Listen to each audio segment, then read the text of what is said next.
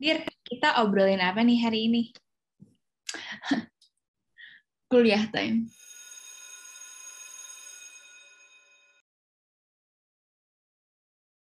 Halo semua, welcome or welcome back to Pada Ngobrol. I'm your host Indira. And I'm your co-host Icha, and today's episode we are starting off pada Pemuda's new series, Perjalanan Pemuda Persiapan Kuliah. Yay! Pertanyaan. Okay, so in this episode, we are going to be talking about youth led organization, the experience, the efforts, and of course, the impact of it all, dan juga how it's going to help us to our journey in college. Gitu. Jadi satu paket, kayak meal McD. Iya, jadi kayak udah per paket gitu ya. Iya, bener banget. Nah, Benar banget. guys, hari ini nggak cuman sendirian bakal ngomongin tentang persiapan juga buat kuliah, kita juga mau ngomongin tentang organisasi dan kita ditemenin sama eh, Nan atau kamu Tia Nandita. Halo. Hi guys, aku mungkin uh, introduce myself ya. My name is Nitya Nandita. I usually go by Nan aja. Uh, I'm currently udah senior year ya di high school, jadi tahun depan kuliah nervous banget. Uh, Uh, aku itu adalah salah satu foundernya Discussion of Hours. Nice. Jadi Nan itu kakaknya kita gitu ya. Oh, Jadi mungkin kakak kak- ya, ya kakak. kakak gitu kan ya. Walaupun setahun masih kakak gitu.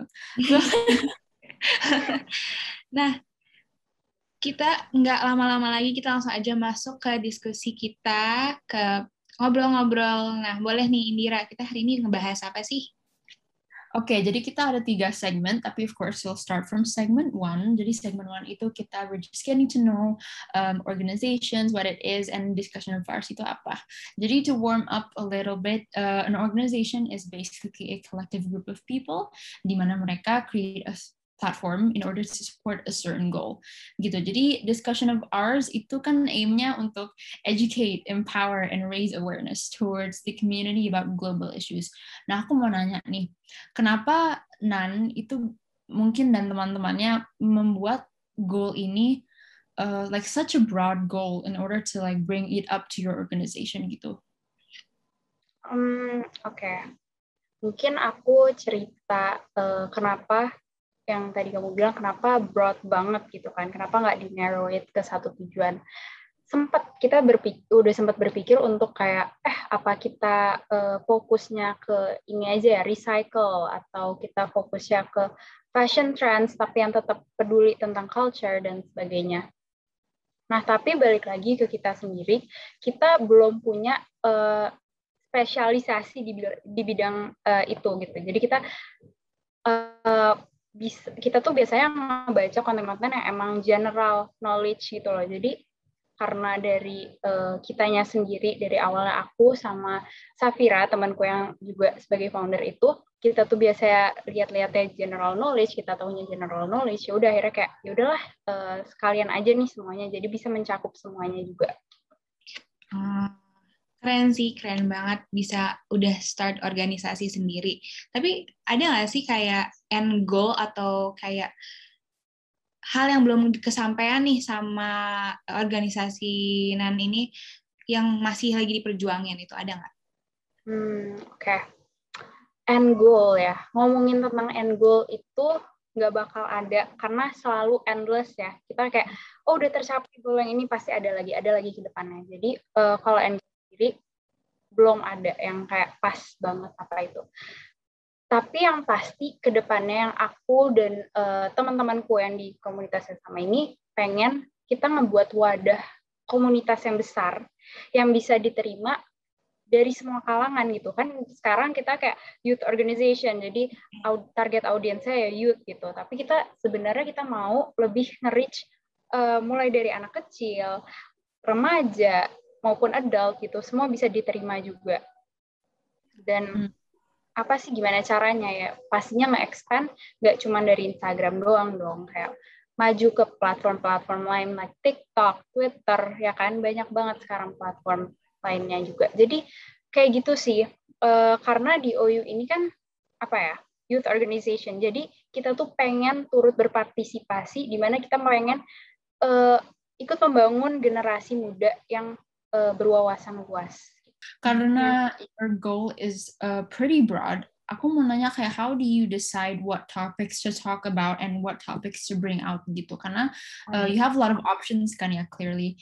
Nah terus wah, apa gimana ya? How do you think this certain topic that you chose uh, for this post itu suitable for your audience gitu? Oh, Oke. Okay. This is very interesting question karena uh, content writersku itu punya kebebasan untuk memilih topik apa sih yang pengen mereka bring up, topik apa yang pengen mereka tulis itu mereka punya kebebasan untuk itu. Nah, tapi ada beberapa saat gitu yang mereka nge-bring up satu topik yang menurutku itu nggak cocok buat di discussion of hours gitu. Contohnya apa? Kayak topik-topik sensitif. Uh, aku nggak bakal bilang apa aja topiknya ya, tapi kan ada beberapa emang ada beberapa topik yang kalau menurutku di Indonesia ini agak rawan dibicarain gitu loh.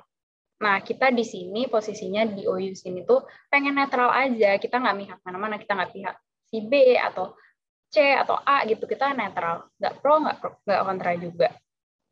Uh, jadi menurutku limitnya adalah um, jangan sampai uh, orang-orang tuh ngepandang kita uh, ini tuh terlalu condong banget sih ke sini atau terlalu condong banget sih ke sini. Hmm. sih. I hope that answers your question ya. Ya ya. Ya, berarti benar-benar emang pingin aja menambah wawasan-wawasan para pemuda-pemuda yang nggak bias ke satu sisi atau apa pun. Mm -mm. Tapi ini aku nggak tahu cuman aku doang atau yang lain juga ngerasain, tapi mungkin karena di SMA semua orang tuh lagi ngambis banget, semua tuh kayak, oke okay, kita buat organisasi. Mm. Ya kan kayak banyak iya. banget yeah. sekarang apalah yeah. project event terus yang aku kayak overwhelm sendiri uh, sama banyak banget orang yang bikin terutama mungkin SMA masa-masanya mau ke uni ngumpulin tuh sebanyak-banyaknya buat CV nah tapi menurut uh, Nan itu kayak organisasi itu apa sih yang kayak beneficial banget buat diri kita sendiri buat nanti kita di masa depan Hmm, mungkin buat next step, misalnya kayak, karena kita masih SMA, jadi next step-nya kuliah gitu, apa sih ya pengaruhnya? Um, wah, jadi gini, kalau misalnya, aku mungkin buat sedikit lebih tegasin di sini, kalau pengaruh buat masuk kuliah itu sendiri, aku belum bisa bilang ya, karena aku sendiri belum masuk kuliahnya. Jadi, uh, kalau masuk buat masuk kuliah, aku belum tahu, tapi mungkin ada di luar sana. Jadi kalau kalian ngepost ini di Instagram atau YouTube, tolong komen yang tahu apa itu. Uh, tapi yang lebih tekanin di sini adalah pengalaman di universitas itu atau pengalaman di kuliahnya. Hmm. Jadi di universitas di kuliah, apalagi di Indonesia PTN gitu kan, itu pasti ada organisasi, banyak banget tuh, mulai dari organisasi fakultas, jurusan dan lain sebagainya. Tapi kita ambil yang paling kita tahu deh apa BEM gitu kan misalnya. Nah, jadi menurutku apa sih hubungannya dengan kita punya youth organization, youth organization atau kita ikut youth organization itu? Ini tuh menjadi basic kita, foundation kita, fondasi basic ataupun portofolio kita buat uh, apa ya berorganisasi ke depannya. Kita kan nggak pernah tahu kayak siapa tahu gitu pas di kuliah kita juga sambil magang atau sambil organisasi sana sini sana sini. Kan alangkah lebih baik kalau kita sendiri punya pengalaman ya kan kita udah paling nggak udah tahu lah satu dua hal tentang organisasi apa yang harus dilakuin dan apa yang nggak harus dilakuin di organisasi. Gimana etikanya komunikasinya satu sama lain. Jadi menurutku itu sih pengaruh beneficial values-nya dari uh, youth organization. Iya, aku rasa juga kayaknya a lot of teens ngikut organization ini untuk develop skills mereka yang mereka bakal pakai di masa depannya gitu kan ya.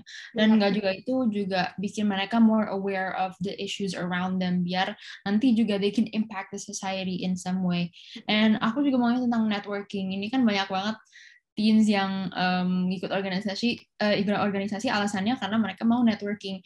Karena juga um, kind of making connections from uh, very early on gitu it's also very important karena again bakal beneficial banget untuk masa depan kita biar kita tinggal kayak eh aku tahu tuh orang dari sini gitu tuh yeah. itu juga bisa ngebantu banget kan buat kita for a long long time so itu aku juga mau tambahin itu aja sih karena aku juga speaking from experience ikut organisasi dan bisa develop networking skills aku juga sih gitu. Benar. Mungkin aku like to add something about networking ya di sini. Hmm? Networking itu penting banget. Aku setuju sama kamu. Penting banget. Kenapa? Jadi beberapa saat yang lalu tuh aku sempat uh, baca posannya Kamufli. Kamufli itu salah satu founder di GMG atau Global Millennium Group. Mungkin kalian tahu ya. Nah, dia tuh ngepost opini mereka tentang orang dalam. Nah, aku kayak, wow, menarik juga gitu kan dari topiknya. Jadi orang dalam itu gak selamanya buruk gitu. Kan orang-orang kayak mikirnya kalau orang dalam, ah pasti gak bagus tuh, curang tuh, kayak gitu kan. Enggak, sebenarnya enggak Kenapa enggak?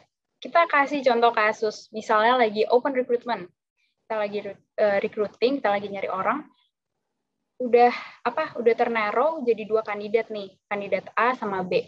Yang A ini itu adalah rekomendasi dari tim kita, yang B ini ya bagus, good on papers, punya qualifications yang bagus. Kalau A ini juga tetap punya qualification yang bagus, tapi bedanya ada rekomendasi. Pasti kita milihnya yang A dong, ya kan? Karena kenapa? pertama kefamiliaran orang itu karena apa ya kita udah tahu apa atau enggak salah satu dari kita tuh udah tahu orangnya kayak gimana, cara kerjanya kayak gimana, cara bertemannya dia kayak gimana. Jadi itu yang menurut uh, aku priceless sih, gitu kan. Daripada kita kerja sama stranger, mendingan yang sama kita kenal dong, ya kan?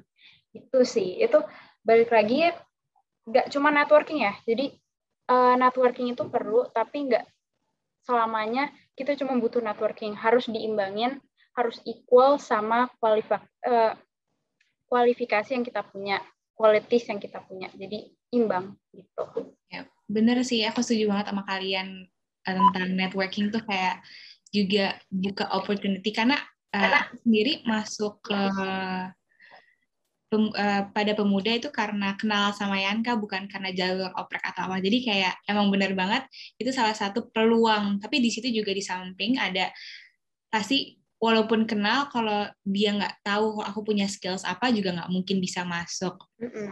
Yeah. Dari organisasi ini, how uh, gimana ya? How can you further develop these skills untuk nanti di kuliah? Uh, mungkin uh, karena Kak Nan uh, mau kuliah juga, how do you think your experience ngediriin organization nanti bakal bantuin kanan di kuliah gitu. Terus hmm. kayak jurusan apa gitu. Oh, ini kayak sedikit tentang kuliah lah ya. Mm-hmm. Um, Oke, okay. Planku tentang kuliah ini, to be completely honest ya, aku tuh belum yang settled sama satu uh, jurusan yang aku mau. Jadi masih kayak, oh apa aku ekonomi aja ya, apa aku psikologi gitu kayak masih ini itu ini itu. Tapi uh, aku yakin semakin dekat, semakin dekat ke tes, ujian, pemilihan uh, jurusan itu aku pasti bakal uh, yakin sama satu jurusan itu. Tapi apa pun itu ya, tapi aku yakin bakal ada saatnya aku udah yakin banget. Tuh. Lanjut ke skills apa sih uh, developing skills yang yang apa sih yang ini kan yang berpengaruh kan ke ya. masa masa kuliahku nanti banyak banget karena gini ya di DOU sendiri itu aku nggak nyangka bakal banyak challenge-nya loh dalam menjalankan satu organisasi ini. Aku kira segampang itu kayak buat platform Instagram, post post post post gitu. Enggak, dalam menjalankan satu organisasi ini pasti ada orang sekelompok orang yang tadinya nggak saling kenal pasti ada yang nggak saling kenal dan gimana caranya kita buat mereka ngebon nah itu dia yang susah jadi uh, yang skill yang aku dapat personally aku sendiri dapat problem solving itu problem solving pertama kedua cara aku ngelit jadi leadership ya boleh dibilang leadership lah gitu yang ketiga communicating communication karena kalau nggak ada komunikasi, yang namanya miskom itu, uh, bisa apa ya? Bisa reward gitu kan? Bisa reward, reward banget. Jadi uh, komunikasi itu nomor satu kalau dalam organisasi. Apa yang kalian bisa lakuin, apa yang kalian nggak bisa lakuin, itu harus dibilang duluan. Setuju banget. Aku kayak beberapa kali juga pernah from experience miskom gitu. So, aku kesel karena aku nggak I'm the type of person yang like super straightforward tapi along the way aku juga ketemu orang yang susah komunikasi gitu loh. Jadi finding the middle ground is also super super Hmm. difficult. Tapi aku rasa at one point miscom itu it's bound to happen and I guess it's destined to happen karena you're gonna learn a lot from it gitu sih. Iya, setuju banget. Nice. It's going to always happen, tapi semakin lama, semakin experience, kita semakin tahu cara selesaiin masalah miskomnya tuh kayak gimana kan. Iya, heeh, Hmm. benar. Kalau bikin organisasi itu selain kita punya pasti setiap masing-masing orang punya tujuan sendiri. Oh, gue mau ikut organisasi karena gue pingin ngedevelop the skill. Tapi juga sebenarnya organisasi itu tujuan awalnya untuk lingkungan, buat komunitas kita, buat eh, memberi per- perubahan gitu di sekitar kita. Nah, dari perubahan yang kita kayak apa ya kontribusi yang kita lakuin di organisasi, apa satu hal yang eh, Nan udah pelajarin yang kayak penting banget nih ternyata kalau saat di dalam organisa- organisasi itu misalnya harus open minded lah atau apalah gitu ada nggak? Oke. Hmm, ini yang aku pelajarin juga. Dalam satu organisasi itu, pasti kita ketemu orang-orang dengan latar belakang yang berbeda-beda, karakteristik yang berbeda-beda. Kita nggak bisa samain work ethic kita sama work ethicnya mereka, gitu. Siapa tahu kita kayak santai-santai aja, mereka yang, uh, you know, kayak ambis, atau mereka harus strict, ini super strict, ini harus kerjain sekarang, ini sekarang. Aku udah pernah ketemu orang kayak gitu di tim aku dan cara aku nge-overcome itu adalah eh, temuin titik tengahnya di mana jadi balik lagi ke komunikasi Eh, pastiin dia tahu oh kamu tuh gak eh, ini loh work ethic kamu. Jadi jangan disamain persis persis oh gara-gara dia work ethicnya strict kita harus ikut strict sama sekali itu enggak jangan. Kamu ketemu di tengah-tengah ya biar imbang gitu loh. Um, I guess selain itu aku juga uh, mau nanya karena kan ya uh, dengan banyaknya organisasi yang bisa diikuti terus habis itu bisa dibangun um, I guess it came from the pressure kayak of orang-orang bilang um, your like uh, the current generation is the future atau gimana gitu kan ya because we're making the most change um, dan like I just want to ask what do you think about that statement and do you actually agree with that gitu loh. Terus gimana ya pressure-nya itu kan cukup berat untuk bring that much change gitu untuk the future. Jadi what do you think about that? Hmm, oke. Tentang orang-orang yang bilang kayak, oh generasi kamu tuh yang bisa bikin future kita lebih baik gitu kan. Mm. Hmm, menurut aku jangan dibawa pressure. Karena kalau semakin kita dibawa pressure, kita bakal mikir, ah mereka bik- eh, mikirnya kayak gimana ya tentang kita. Apa yang bakal mereka eh, omongin ya tentang ini.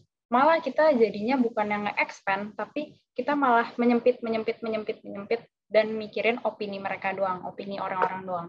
Jadi menurutku, eh, do uh, what you love, what you passionate about gitu, dan pastiin itu bisa uh, berdampak yang baik ke masyarakat. Itu yang perlu sih, itu yang udah cukup aja gitu.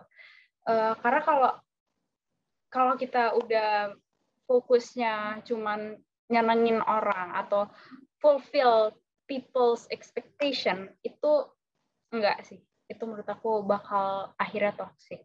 Gitu. Hmm. Uh, Ica mau tambahin? Eh, ini mungkin agak beda sih. Misalnya masih ngomongin tentang organisasi yang kayak tadi banyak banget orang yang bi- baru bikin, bikin lagi, bikin terus adalah ada ide, aduh gue juga mau ikut deh, tapi apa gue bikin bangun sendiri aja. Nah, banyak banget tuh sekarang tuh organisasi muncul dari nol. Jadi kalau kita lihat story orang tuh pasti baru ada baru ada baru ada baru. Mm-mm, mm-mm. Itu itu menurut Nanti gimana sih kayak itu ya bagus aja apa malah jadi kesannya organisasi itu sesuatu hal yang kayak semua orang harus lakuin dan malah value-nya dari membuat suatu perubahan itu malah hilang gitu. That's a very very nice question tau. Aku aku nggak kepikiran kayak gitu, tapi aku tahu gimana cara jawabnya. Jadi eh iya sempet kayak waktu awal-awal quarantine ya kalau nggak salah. Itu tuh sempat jadi tren buat organisasi kepemudaan ya kan? Youth organization. Banyak banget startup startup uh, organisasi gitu. Dan uh, menurutku itu bagus ya. Di mana mereka emang udah punya niat udah punya kemauan untuk melakukan suatu kontribusi ke masyarakat itu udah cukup bagus. Tapi balik lagi gitu. Kalian tahu nggak sih di balik uh, konten-konten yang dipost di balik title founder di balik title title itu sebenarnya banyak banget sacrifice yang kalian harus buat gitu kan kalian nggak tahu ya ini aku doang atau kalian juga uh, pernah nggak sih kayak harus nge-sacrifice satu meeting untuk meeting lainnya? Pernah banget sih, pasti. Aku pun harus kayak jadi dua-duanya gitu. jadi kayak gimana nih ya gitu kan? Yeah. Pernah pasti. Jadi aku nggak pernah nyadar ini sampai ke open recruitment. Jadi pas awal-awal open recruitment tuh itu aku sambil sekolah, sambil interview orang. Jadi aku dua device, yang satu aku dengerin Zoom sekolah, yang satu aku sambil interview uh, apa calon-calon yang bakal masuk ke DOU gitu kan. Dan di situ aku baru nyadar kayak, wow banyak loh sacrifice yang kita harus buat rupanya. Nggak cuman uh, nggak cuman kayak oke okay, fun and game semua gitu, enggak. Jadi kayak gitu sih. Uh, Sebenarnya value-nya bakal hilang atau enggaknya itu dari kualitas organisasi tersebut gitu. Ya, yeah, I would like to add kayak kita juga speaking from experience yang cukup baru open recruitment, kita tuh bisa interview sampai jam 9 malam dan itu juga harus evaluasi gitu kan ya. Habis itu nggak langsung oh udah selesai end. Gitu kita harus evaluasi one by one. Um, gitu. Dan habis itu harus planning lagi for the next batch of interviews. Terus habis itu kita stres kayak oh yang mana yang kandidatnya yang bakal diterima. Itu kita sampai soalnya bagus-bagus semua kadang gitu kan. Iya benar banget. banyak banget yang bagus banyak, banyak banget yang fit to our criteria gitu. Aku sampai inget in this one meeting kita tuh kayak super super late dan throughout the day itu banyak banget yang interview mungkin karena itu hari Sabtu gitu kan ya. Cuman udah jam 11 malam aku udah capek aku udah ngantuk literally in the middle of evaluation gue aku tidur aku kayak gini. Terus habis itu Yanka kayak ini kan tidur ya? Terus aku kayak oh, oh sorry sorry. Gitu. Terus habis itu ya yeah, I mean aku juga semenjak join organizations karena I have to sacrifice some of my school work gitu untuk prioritasin organization. Ada times yang kayak gitu, tapi of course school is still my top priority. Dan juga keluarga, jujur aku yeah. I spend like less time with my family than I used to karena I'm uh, a lot more busy now gitu. Which ada pros and cons sendiri gitu lah pasti. Mm -hmm. Tapi I'm glad that I did because I get to experience this and I got to learn so much from it and I aku kayak grow juga gitu sih dari pengalaman ini semua. And I believe Ica juga gitu kan pasti ya benar. Uh, tapi ada salah satu hal yang kayak kepikiran aja pas di masa SMA orang tua udah mulai aduh nanyain kamu mau ke mana arahnya nih masa depan kamu college-nya mau ngambil jurusan apa sedangkan aku tipe orang yang suka explore, yang suka ini itu ini itu, jadi nggak bisa ada satu nih yang stick. So aku juga mikirin kayak, eh nanti ini um, aku nggak bakal selamanya di SMA loh, aku bakal pindah ke college di mana workload-nya makin banyak. Sedangkan aku masih di organisasi yang aku punya komitmen yang nggak bisa tiba-tiba aku tinggalin buat fokus ke kuliah. Jadi gimana ya, kalau menurut Nan sendiri, kalau nanti pas udah masuk kuliah, terus ada organisasi ini juga, ngebagi waktunya tuh gimana tuh? Hmm, sebenarnya nggak usah ngomongin jauh sampai kuliah. Iya. Karena sekarang aja aku yang di uh, kelas 12 itu hmm. bingung cara ngebagi waktunya karena sekarang udah mulai try out ya kan, udah mulai les les bimbel-bimbel gitu. Itu bingung, serius aku bingung. Tapi uh, balik lagi skala prioritas.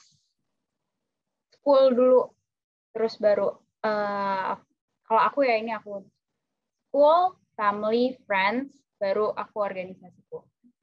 Nah, kalau aku udah nge-checklist, biasanya aku punya study plan atau pokoknya planku di minggu itu aku udah buat sendiri apa yang mau aku lakuin. Kalau uh, misalnya udah aku ngerasa oh udah cukup sih aku uh, nge-spend time with my family, aku udah cukup belajar buat di minggu ini, aku bakal berlanjut ke organisasiku ini. Dan pastinya uh, yang pastinya itu adalah surround yourself with people that supports you. Gitu. Karena kalau uh, tim tim kamu sendiri kayak ah kok kamu nggak bisa uh, kasih waktu sih ke organisasi ini gitu kan kamu founder ya gini-gini itu malah pressure ke kita itu malah pressure ke kita jadi untungnya I am so fortunate uh, I'm blessed with my team karena mereka bisa ngerti juga uh, aku di sini sebagai pelajar kelas 12 yang uh, fokusnya juga kuliah gitu. Fokusnya pengen masuk kuliah. Jadi mereka juga oh ngerti lah kalau misalnya satu dua kali nggak ikut gitu gitu nggak apa-apa. Karena kita semua juga punya kehidupan masing-masing gitu kan. Kita punya kewajiban di lain kewajiban uh, organisasi ini jadi saling ngerti aja gimana sih kayak gitu ya yeah. yeah that's true that's true surrounding yourself with um, people who gimana ya yang bisa support you the way you support them is very important gitu. Um, aku juga I guess this is the last question karena ini kita zoomnya nggak premium jadi takut. Oh no.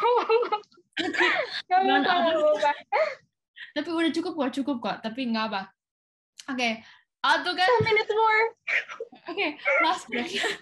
Go on, go on. Nanti mau nanya um, relating back to yang apa how us uh, youths impact the future itu uh, aku justru mau flip that agak kebalikannya what do you think of people I guess mungkin maaf cuman older generation yang gimana ya mikir kalau misalnya generasi sekarang itu terlalu open minded terus habis itu apa ada isu LGBT gitu kan they're oh, yeah. quite um, gimana ya they're quite uh, closed about that gitu kan ya dibanding kita I guess um, how do you find the courage to still stand up for um, other issues like that yang mungkin in the eyes of others agak kayak oh nggak perlu atau kayak oh itu sebenarnya nggak gini gitu loh how do you fight those gitu oh, oke okay. mm, aku uh, I grew up with the family yang kayak punya apa ya I would say I'm blessed again I'm blessed with my family yang uh, mereka juga kebetulan open minded tentang ini. Mereka yang nge-support aku dari awal. Jadi aku bahkan kadang kayak consult ke ibuku. Aku discuss sama ibuku. Kalau menurut ibu pandangan ibu kayak gini gini ini gimana sih? Dan dia tuh kayak ngasih ini aku ya aku ini personal jawabanku. Aku tuh selalu ngeliat kayak perlu mentor. Jadi aku perlu uh, yang ngarahin kayaknya kamu mendingan jawabnya kayak gini deh. Karena ada yang mungkin against your statement against your content gitu pasti ada. Jadi tetap tetap up, bicarain apa yang kamu mau bicarain tapi jangan menyinggung gitu kan bisa kan? Kita tetap nyampein apa yang kita poin yang kita mau tapi nggak usah dengan kata-kata yang harsh nggak usah dengan uh, harus nyindir-nyindir gitu nggak usah. Ya kita sampaikan apa yang kita mau sampaikan aja. Hmm, I guess Hmm, I agree, I agree benar. You can word it correctly so that other people juga impactnya positif gitu kan, nggak tersinggung gitu. Oke, okay, untuk wrap it up, I guess, do you have any last words for our viewers? Um, apa ya? Kalau kamu mau mulai kontribusimu, mulai aja dari apa pun itu, sekecil apa pun itu. Do whatever you can, start wherever you are, just do it. Karena in the end, itu pasti bakal worth it sih. Kayak ada aja yang kamu dapat di situ. Pengalaman, skills, friends, ya kan? You never know. So just do it, man. do it, guys. Do it. kayak Nike ya. Do it. Iya kayak Nike ya, kayak slogannya Nike. Benar, just bisa bisa. Nggak salah dulu kan iya emang bener do it. Oke, okay. jadi with six minutes remaining, we um, are wrapping up episode 4 of Pada Ngobrol and the start to perjalanan pemuda persiapan kuliah. Thank you so much Kanandita for joining us today. We had a very fruitful discussion and hopefully this discussion juga bisa benefit us all. You viewers and us as well. So as always, don't forget to follow at Pada Pemuda on Instagram to keep up with our content and also give Kak Nan's page a follow. Nanti kita taruh di sebelah situ. Yes. Kita sini. Situ Kita nanti taruh sini. taruh di sana. Nanti di dekat mukanya Kak Nan aja. Yeah. Okay. And listen to our podcast on Spotify as well at Pada Ngobrol. Thank you and see you in the next episode. Bye. Bye. Bye. Special thanks to today's media partners, Discussion of Ours, Space for Youth, Women Folk Collective. As well as After School Session, Heart to Heart Project, and the headlines. Stay tuned for more.